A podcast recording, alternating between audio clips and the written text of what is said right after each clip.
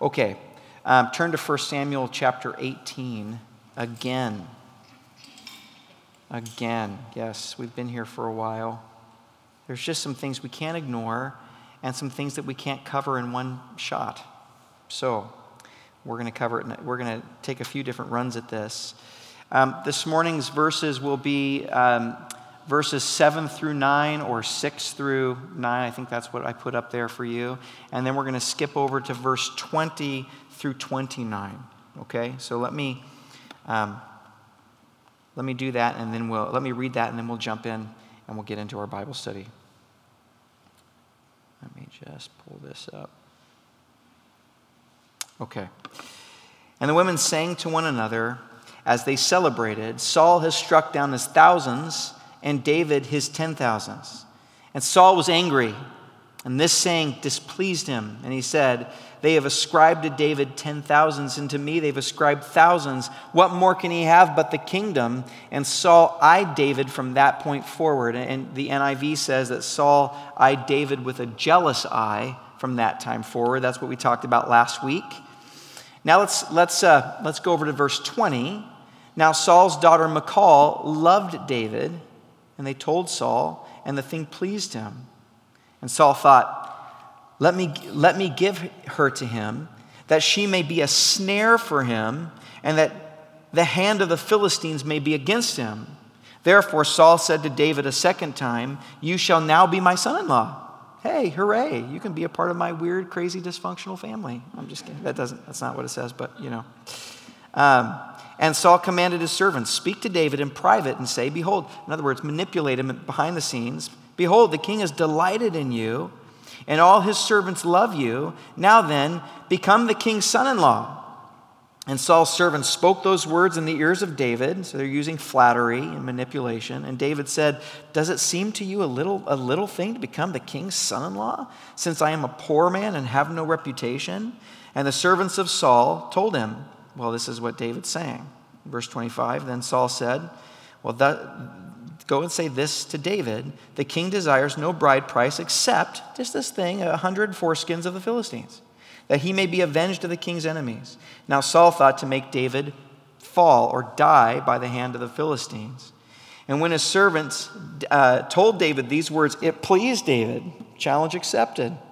It pleased him to be the king's son in law before the king had, expi- uh, the king had expired, or the time had expired. David arose and went along with his men and killed 200 of the Philistines. And David brought their foreskins, which were given in full number to the king, that he might become the king's son in law. And Saul gave him his daughter Michal for a wife.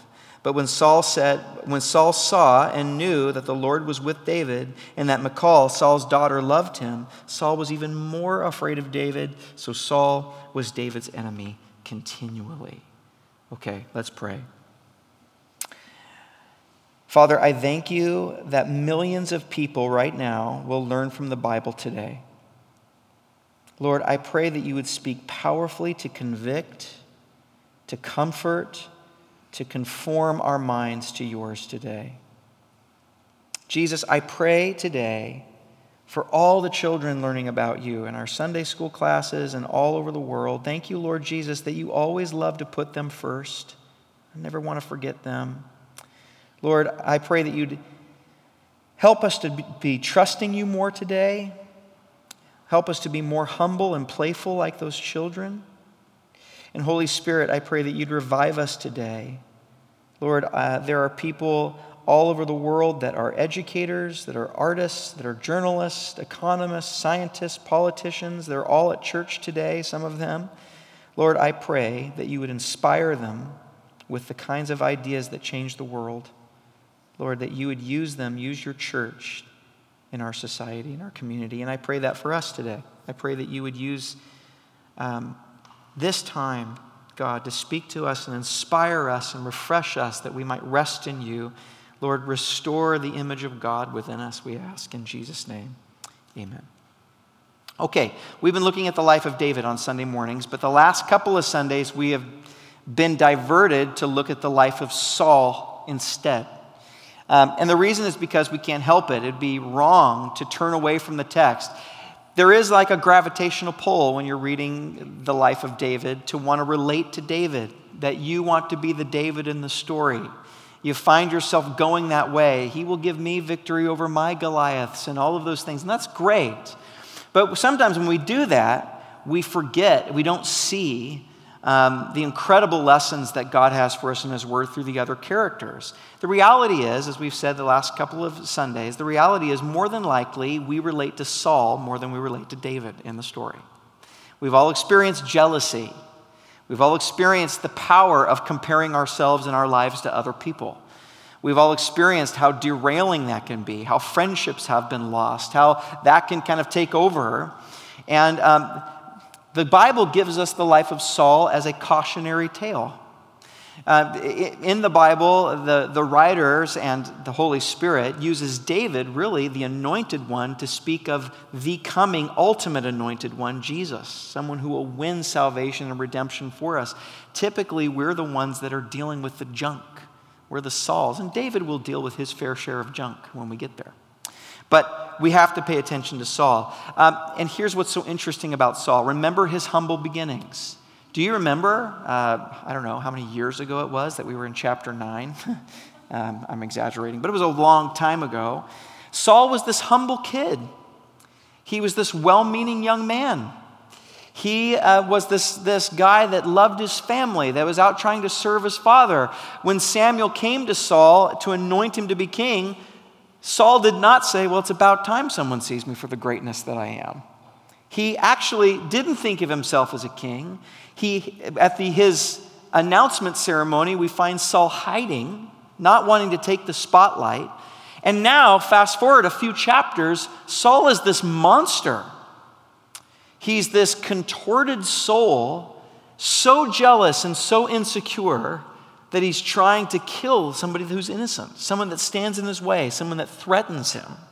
Um, I think that perhaps Saul is one of the greatest case studies in the Bible for Christians when it comes to idolatry. That's what we're going to talk about today. Last week, we, we really inspected Saul's jealousy, the, that idea of comparing ourselves to others and the havoc that that can wreak on our lives. Um, jealousy doesn't get a lot of PR, it's, it's one of the smaller sins. Um, and yet, in the Bible, it is, it's huge. It's this sin that brought down uh, um, Lucifer, this beautiful angel that, brought, that made him into the evil that he is. I will be like God. I will rise and be like him. We, we dare not take it lightly. But today I want to say that as bad as jealousy is, I want to point out to you that there's a certain kind of heart and heart problem that is like an incubator for things like jealousy, for things like hatred.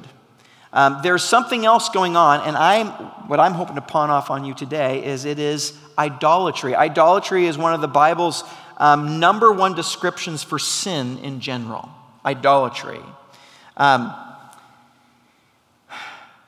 and I think Saul is so great for this, for us to learn some lessons. Here's why. Because typically, when we think of idolatry, we think of guys like Ahab and Jezebel in the Bible, who are worshiping these, the, you know, the Canaanite god of Baal. You, know, you remember the story in 1 Kings 18 where Elijah, the prophet of, of Yahweh, has this showdown with these 400 prophets of Baal. And you remember the story. He meets them at, Mart, at Mount uh, Carmel and he, he um, says, let's, let's both build an altar and let's see if your God will light that altar on fire or I'll call on Yahweh. And whoever, show, whoever God shows up, that's the one we're going to serve. This is this incredible prophet showdown going on. Well, that, all of those 400 prophets of Baal were subservient to King, the King Ahab and his evil, nasty queen Jezebel. They were worshiping these other gods. Typically, we think of that, or we think of Solomon, perhaps, who married so many foreign women um, that were worshiping other gods that they turned his heart towards these other gods as well.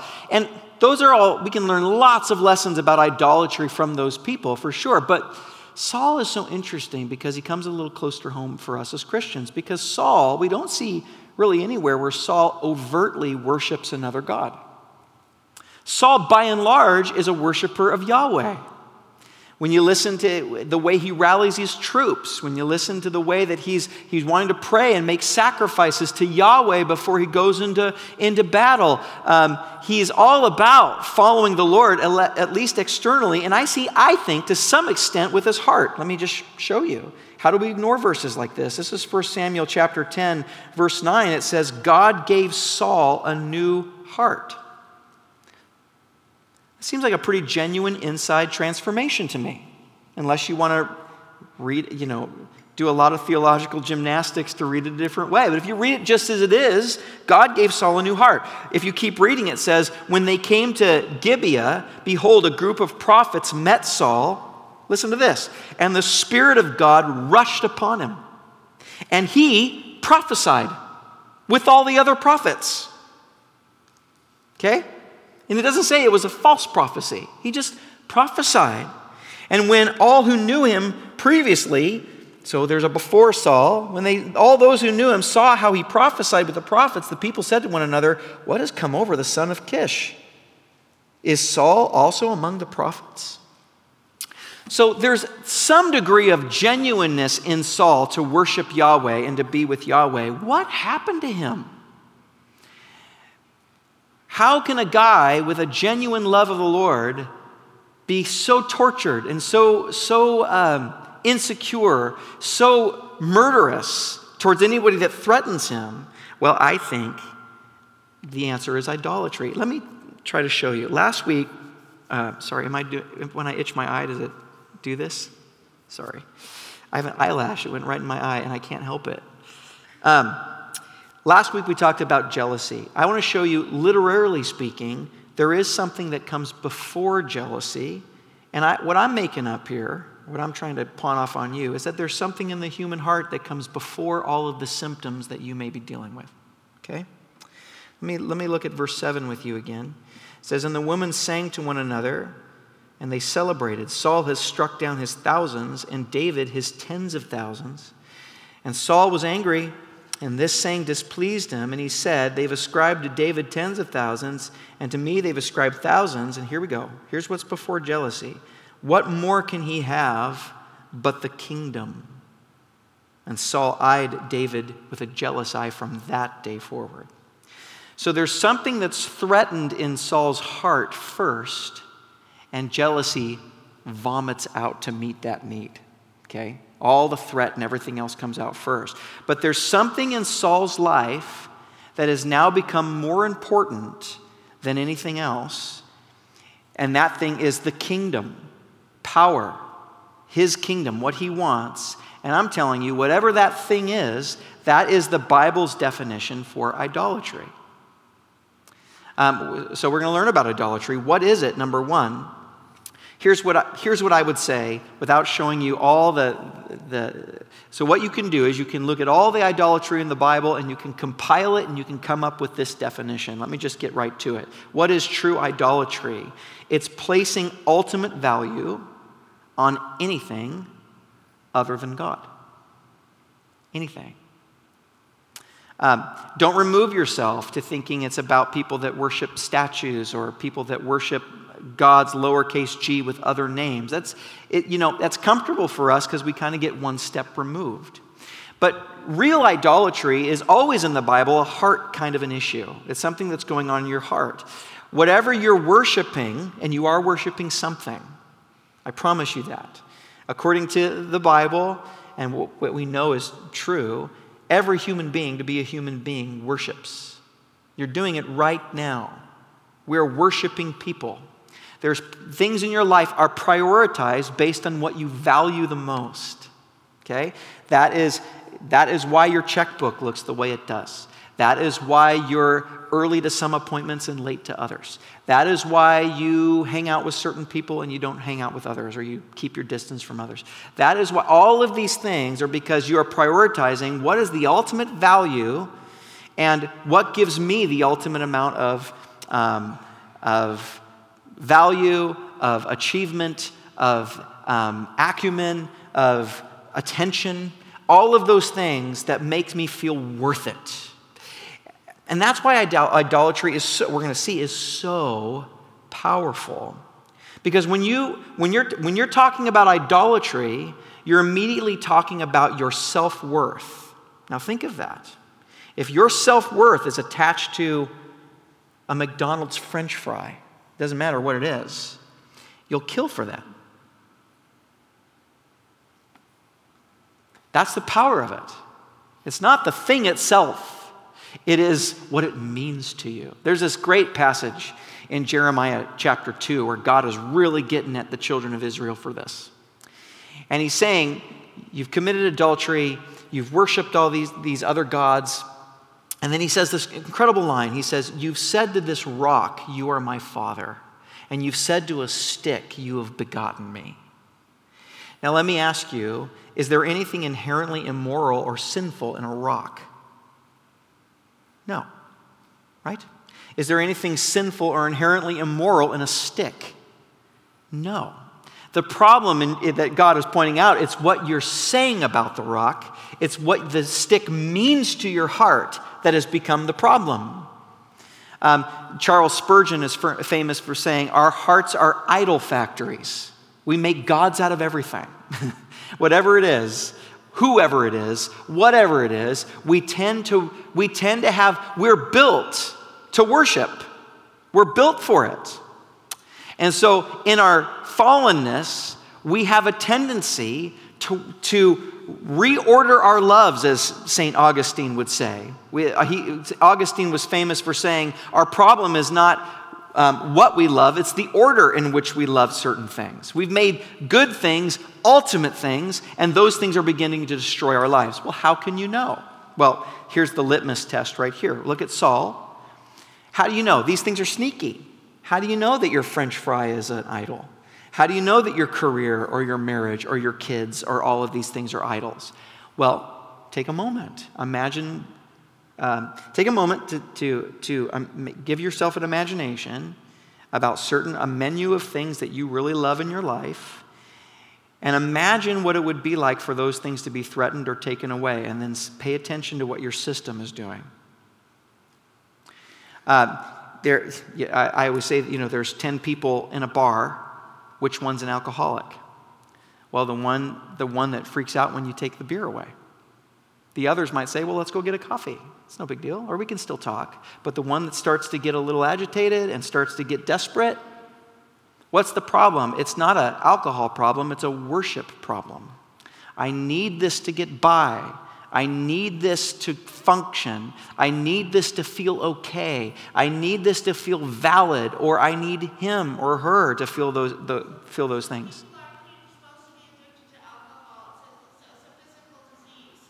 It's a physical disease that's rooted in a spiritual problem. Absolutely. It's a physical disease that's rooted in a spiritual problem. And so, yeah, you can hear, and here's what's dangerous about it your brain becomes dependent on the, these types of things. Your brain, your brain and your body. So you you start going back. You start, your, your body was made in a certain way to go back to, to have a hyperlink back to what gave you relief and what gave you relief. And you can see this with Saul. It becomes small and it starts to snowball and starts to take over and starts to become bigger and bigger until eventually. So, first of all, let me show you what this what idolatry demands. What you're truly worshiping, what you're truly worshiping at some point demands that everything else becomes subservient to the object of your true worship. Becomes subservient. You can see it in Saul. Let me read to you verse 20. Look at this account. This is remarkable. So he's threatened from this kingdom. The kingdom is his idol. And look what he look at the scheme that he brings up. Now Saul's daughter Michal. How many of you guys have daughters? A few of you? Imagine being a parent with this mindset. What would cause the power of this kind of mindset? They told Saul, so Michal's in love with David. They told Saul and think pleased him. Why did it please him? Did it please him because his daughter would be safe? Did it please him because his daughter would have success? That she would be that she would flourish with David? No, this is why it pleased him. He said, Let me give her to him, that she may be a snare to him, and that the hand of the Philistines may be against him. It has nothing to do with his daughter. Therefore, Saul said to, to David a second time, You shall now be my son in law. And Saul commanded his servants. Now look at the abuse of power. He, now he's telling his administration, he's sending them on a task. Speak to David in private and say to him, Behold, the king del- has delight in you. Flatter him. I'm going to use my authority to, as a hook to get David in. I'm going to use my validation in this way.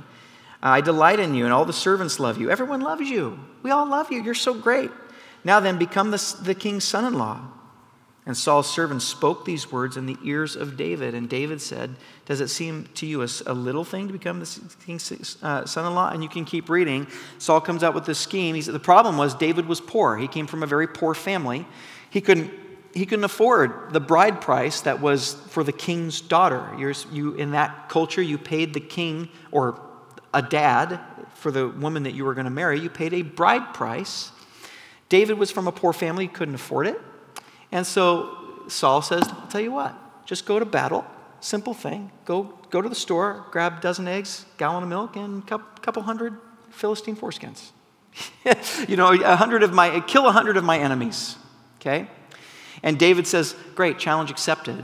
And he goes and he brings back 200. And he gives, and look, he kind of begrudgingly gives his daughter to, to, to David. Is, think of the power and think of the mindset of a dad here being so contorted in his mind that he would, that he would use his daughter as a pawn to kill, to kill one of his enemies.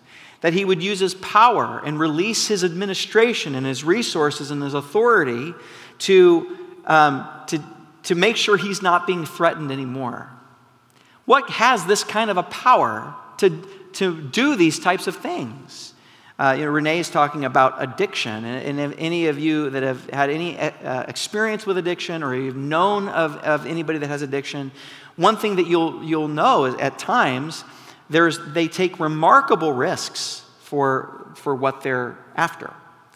Um, not in a shameful way, just as an observatory way. Sometimes I, I, am a pastor, I, I've dealt with a lot of folks that are struggling with addiction.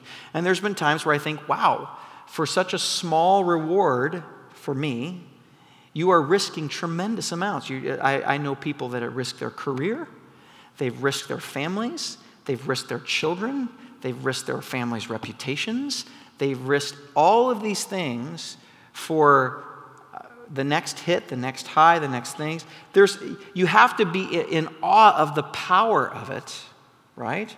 And, you know, our society would, would uh, minimize it just to a physical thing, just to a biological thing or a mental thing.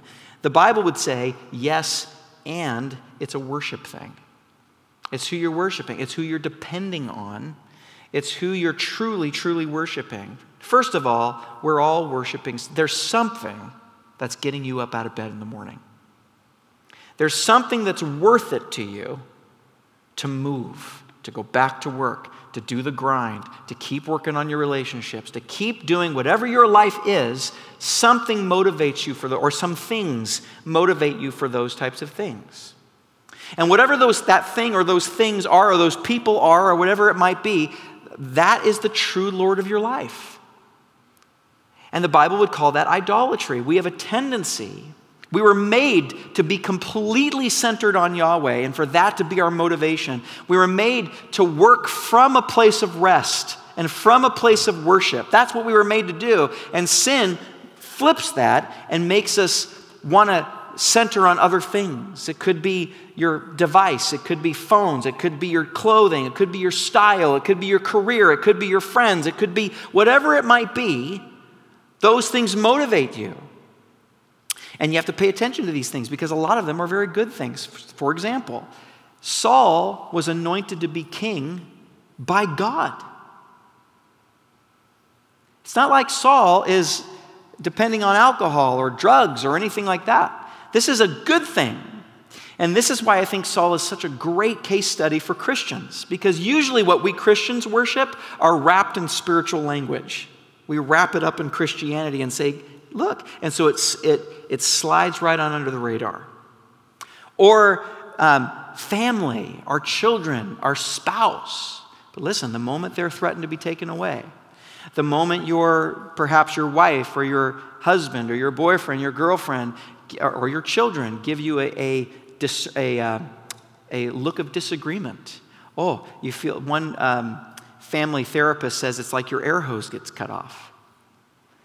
If you're in a relationship and there's tremendous, tremendous impetus to, to get someone to think your way, or you won't be okay, or you feel someone pulling you, you have to think this way, or, you're, or I'm not going to be okay.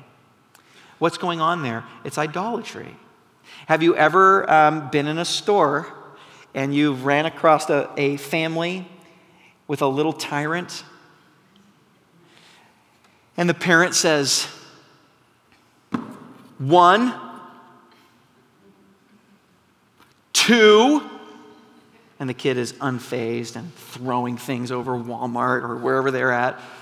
Three, three and a half, three and three please, I'll give you some ice cream if you just come back to the car. You know, you know, that, what's going on there? We think, we think to ourselves, oh gosh, that parent needs to. What's going on there is that parent is saying, I'm not okay as a person. My value is tied to the way my child looks to me. There's tremendous amount of power there. That's how children do it. That's, that's, that's the biblical definition of spoiled, you could say. Why do we give our kids things when we, even when we know it's bad for them? Because we can't, we can't bear the thought of being at odds with our children. Or it might be with your spouse or your boyfriend or your girlfriend or someone in authority. Saul definitely knows that. People in authority, we look to them. So he says, Hey, I delight in you.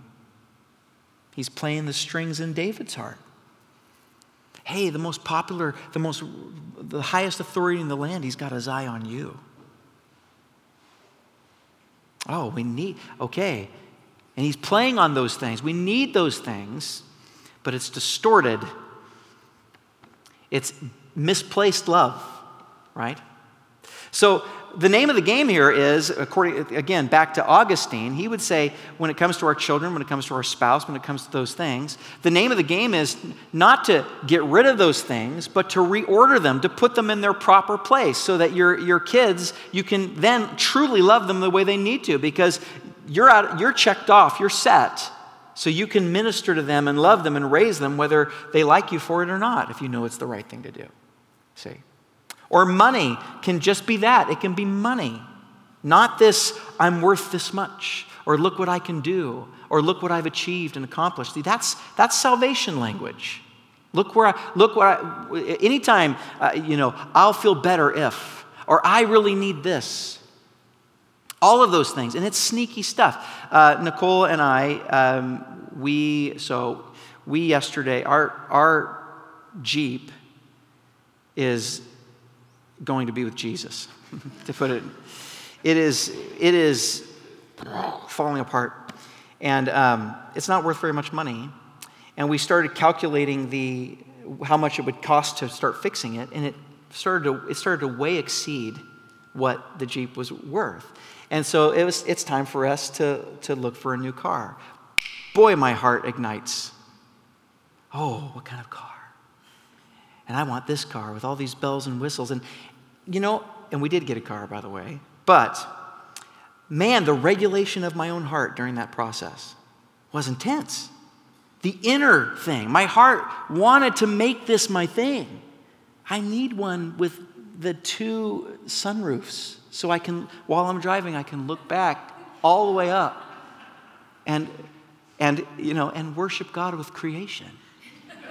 You know, we put all these, we wrap it all up, you know, and what we think we need. Well, it kind of, and pretty, pretty soon wants become needs and all of these other things. Oh, our hearts do it so fast, so, so, so, so, so fast. And it becomes more and more powerful. You can see this ramping up in Saul's life. He begins, everything becomes subservient to this, to the, the real God in his life, the kingdom, even his own children even his, all of his most important relationships. At one point, he takes a shot at his own son, at Jonathan. As, whatever it is that you and I really truly worship in that moment, that becomes or threatens to become him in the driver's seat. And it has the power to make you stay longer at work and miss a few soccer games or miss this or miss that. It has the power to. Um, uh, it has the power to, to make, cause all sorts of imbalance in our lives where the bible would say we were meant to center on yahweh and the moment we when we the more so that is true worship this is not worship, uh, when, uh, music time. And, you know, we say 15 minutes of worship before we get into the announcements. And then, no, no, no, no. That, that's, uh, I'm sorry if I've ever said that. That's misinformation.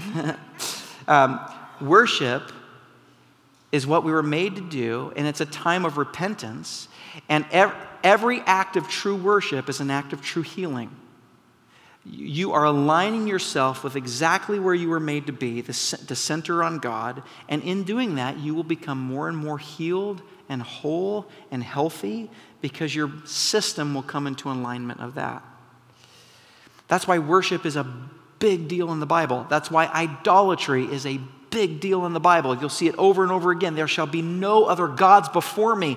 Why? Because he's uh, an, an egomaniac? No, because He knows what you were made for.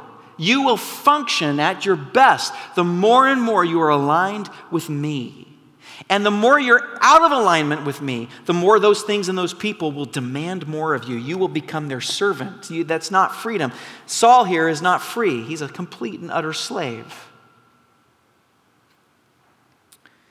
And at some point, um, it will eventually eat itself. That's the thing. It's like your God is, is writing you an invoice of more and more that it demands until there's nothing left give. It's like a cancer that eats itself away. At the end of, of, well, I didn't put it in our thing because I didn't want to put too much on the screen. But if you keep reading at the end, so Saul in the beginning, he's prophesying with the prophets. And then at the end of this section, this really weird story happens where David finally realizes that, okay, Saul is not just cranky, he's not just irritated, he's not just having some bad days, he's actually trying to kill me. I'm pretty convinced of it. And Jonathan goes to David and says, Yeah, my dad wants to kill you. You should go. And, and so David flees. And where does he go? He goes to his mentor, Samuel. And Samuel, who's running kind of this prophet school, the school uh, you know, that's drawing people into the presence of God. Samuel takes David into, into this school, and they all start prophesying.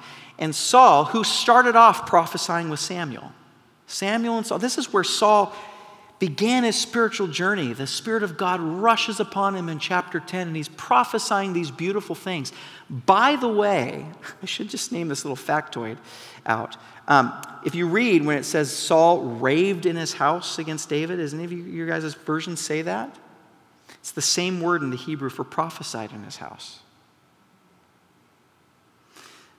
Think of that. So here you've got a spiritual man who basically one minute is he's he's raving he's saying he's he, he's all over the map he's spiritual and worshiping god and then the next minute whoa he's just volatile and then, oh, God, worshiping God. Oh, it's not one or the other. He's this mixed bag of torture going on in the house. So David runs. And then he goes to this prophet school. And what does Saul do? It's like, you know, what does Saul do? He sends assassins to go kill David at the, at the prophet school. Uh, I'm pausing because I'm hoping you're seeing how this is getting out of control. He's, it's his family. And now, even if God himself comes between him and this idol, he will go against God. He will go against God himself. That's the point of the story. It's turned him completely.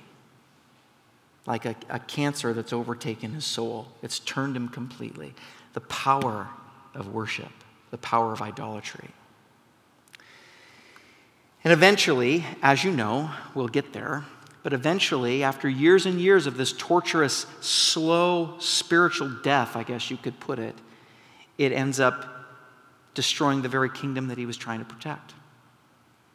Saul will end up dying in a fit in this crazy military engagement trying to protect the kingdom that he wants so bad. It, it, this idol destroys him and consumes him completely. That's why the Bible is so strong in its language about guard your heart above all other things, for out of it flows the issues of life. Jesus said it's out of the heart that comes malice and hatred and adultery and murder and all of these types of things. Guard your heart. Why? Because your heart was made to worship. So, how can you know? Well, um, one test is how do you feel when that thing is threatened or taken away? Even just, even, there are certain things that even if you just imagine it. I remember I was pastor, years ago, I was pastoring this young man who was having a, a relationship with this young woman that was inappropriate. And I was encouraging him to not do that anymore. and uh, I said, Look, I'm not saying, because I could tell it was like it was like being a dentist working on a tooth without Novocaine. I could tell that around this relationship with this girl was super, super tender. So I tried to back off a little bit.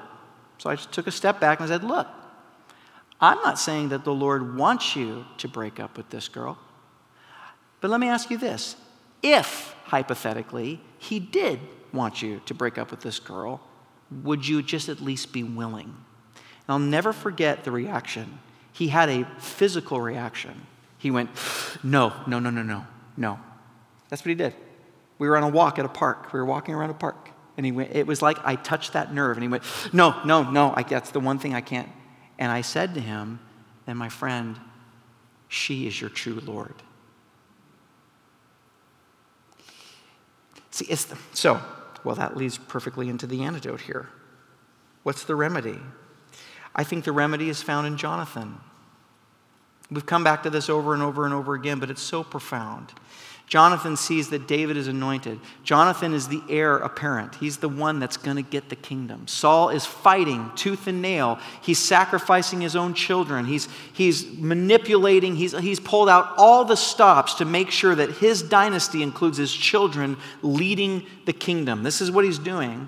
Jonathan, who's next in line, sees that David is the anointed one, that God has chosen him. And what does Jonathan, what, does Jonathan do? You have to know this is Herculean for, for if you put yourself in, he's going to be the most powerful person in the land. Jonathan, miraculously, I think, takes off his royal robe and puts it on David. He, here's what he did he let it go, he sacrificed the idol. And he takes out his sword and he, hilt first, gives it to David in this remarkable act of vulnerability.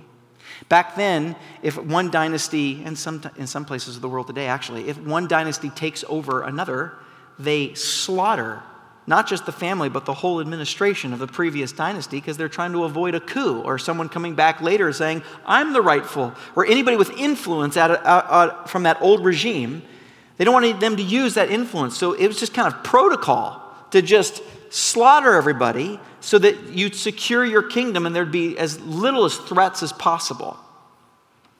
And here, Jonathan gives the sword to David, hilt first. That means that's like in our world, giving a gun loaded, cocked, and ready to go, handle first, the barrel's pointing right back at me. It, Jonathan is saying, I give it up, I surrender, do what you will.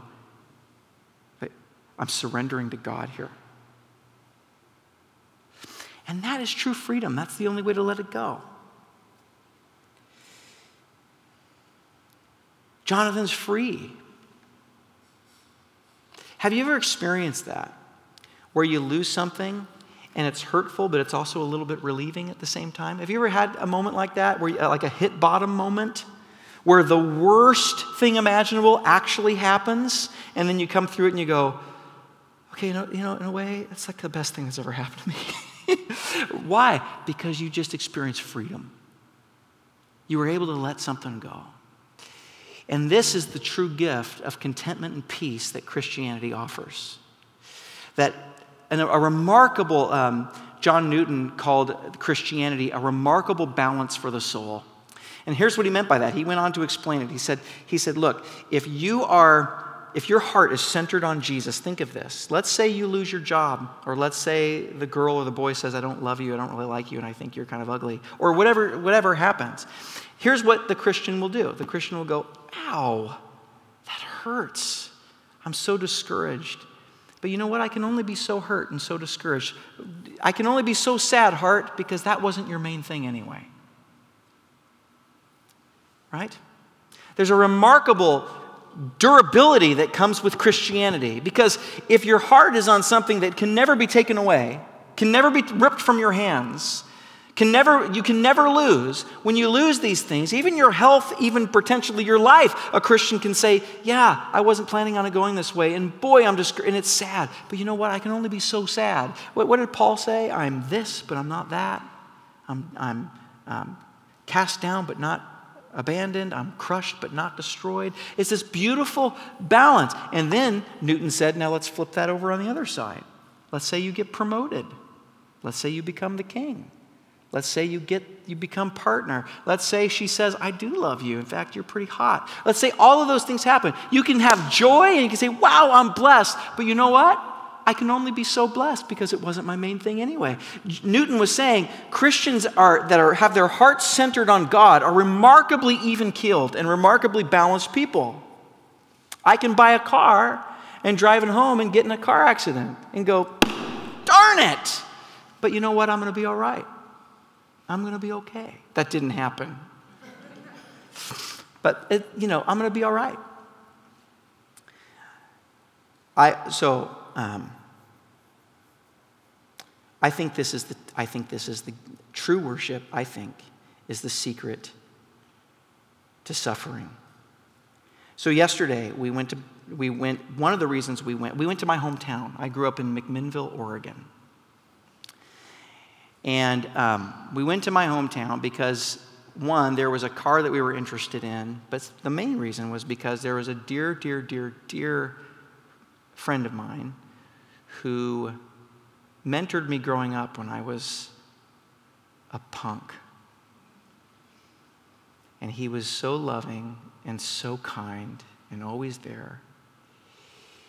He is fighting a terminal illness, and last week his doctor finally said they've tried all these things. And last week his doctor said, There's nothing else we can do. Get your things in order. We're, we're out of options. So I went down there and I spent some time with my friend. Sorry. And I asked him, Why are you so at peace? Why are you so tough? And he said, Well, because my aunt, who was praying for me when I was a teenager, she had polio. And she was on the iron lung. And I would go visit her with my parents. I was like 12, uh, 13, 14, not interested in the Lord. And she would always be praying for me. She would always tell me how much she loved me and how much God loved me. She wasn't interested in herself. And I thought, whatever that woman has, I want it. I want it. And I was thinking of another friend of mine when I was a, when I was a, um, I, I lived in McMinnville, but I also lived in Montana for some years, and I worked at a nursing home. And it was a nursing home. On one end of the nursing home was for folks that were retirement age, but on the other end of the nursing home was younger people that had gotten in some horrible accident or were quadriplegic. And those, it was, uh, it was like a, a unit uh, outfitted for those people. And there was a, a man in there who was a quadriplegic. He was paralyzed from the neck down. He was a Christian, a blind Christian musician. His name was John. And one day he was walking across the street and a car hit him. And it was hit and run. He ran. And it left him a quadriplegic. And I would, on my breaks, I had a break in the morning, I had a lunch break, and I had a break in the evening. I would go with my food and I would sit next to John, and this is how it would go. I would say, John, and he would be trying to tell me something. And I would say, I was like 12. And I said, um, Is the first half of the alphabet, John? Or the second half? And he would nod. And I'd say, okay, is it a vowel or a consonant? And he would nod. So I'd go, okay, B, C, D, F, G, H, J. And he would, oh, J. Okay. Okay, the next letter, is it a consonant or is it a vowel? Vowel, okay. A, E, E, okay, E. And by the, by the end of the week, not the day, I had it written down. It was, Do you know Jesus loves you?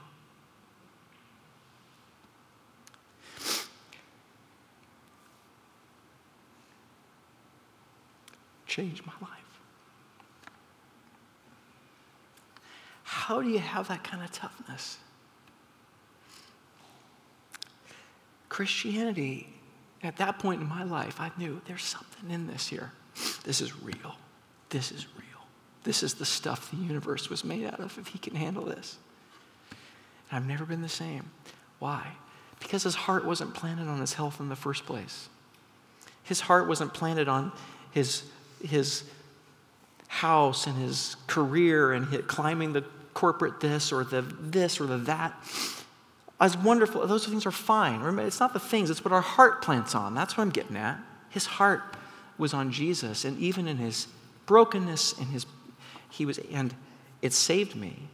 It saved my friend that I met with yesterday. We sat in a, in a coffee shop that we that I we grew up praying together at this coffee shop and doing Bible studies at this coffee shop. And we sat there yesterday and we cried and we reminisced and we hugged each other. And I was able to tell him, Thank you for what you've done for me.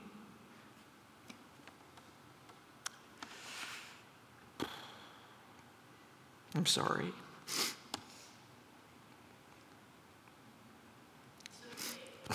The remedy is to give it up. If you're holding on to something, someone, the best thing you can do is to let it go. Okay, I can't leave you there because that's not even fair. We've all tried that and it doesn't work. How do we do it? For John, for my friend Dan, for me. The only way we're, we're, I'm able to let go, take my heart off of the idol of a car or a french fry or whatever it might be, is to say, is to see when Jesus, the rightful king of the universe and the king of the cosmos, took off his robe for me and said, I'd rather you have it. and took off his sword, so to speak, and I killed him with it. I nailed him to the cross, and he went through that willingly so that I could have the king, that he could share the kingdom with me. To the degree that you see the King of Kings letting go of his kingdom for you, if anybody had a right to hang on to the kingdom of the cosmos, it's God. Talk about the compromise and the bending. He let it go. He said, I love you, Mike. I'm, I'm letting this go. That's what changes a heart. That's the only love in the universe powerful enough to unseat the other would be gods of your heart and the other loves of your heart. It's the only power in the universe that can do it. It's the only power in the universe that can uh, cleanse the land of the abortion crisis. It's the only power. Love, sacrificial love. I'll give it up for you. It'll change everything about you, and it'll go out from there. We see it in Jonathan, we see it, of course, in Jesus. And we won't be able to do it unless we see that first. That's why we take, we're going to take communion today. Because every week we want to be reminded of what that he gave up a kingdom for you and for me so that he could truly live. Here's the beautiful thing about Jesus. Here's what he says to you and to me in Mark chapter 8. He says, If anyone would come after me, here it's both scary and also wonderful. He says, If anybody would come after me, here's what you got to do deny yourself. And that doesn't mean white knuckling it, it means he qualifies it. Deny yourself equals take up your cross every day and die for me. For whoever would seek to keep life, hold on to that kingdom, it's mine Whoever will seek it like Saul, it'll eat you alive. You'll end up losing it. But whoever would give it up for me and the gospel will really have it, will have true life indeed. It's not like he's just saying, Come follow me and deny yourself and die. He's saying, No, on the other side of the cross is what? Easter, resurrection, true, the life you're really longing for. The life you're really longing for and all those other would be gods. What you're really looking for is He's going to give it to you. He promised. But to get there, we follow Him. We follow Him. Amen. Let's be cleansed of our idols today. Let's stand up.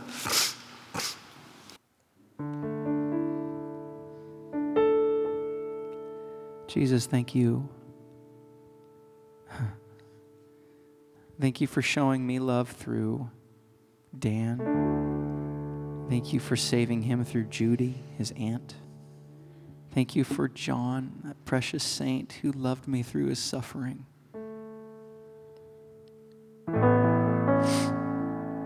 And thank you that you gave it up. You surrendered for me. And so now, Lord, I surrender all to you.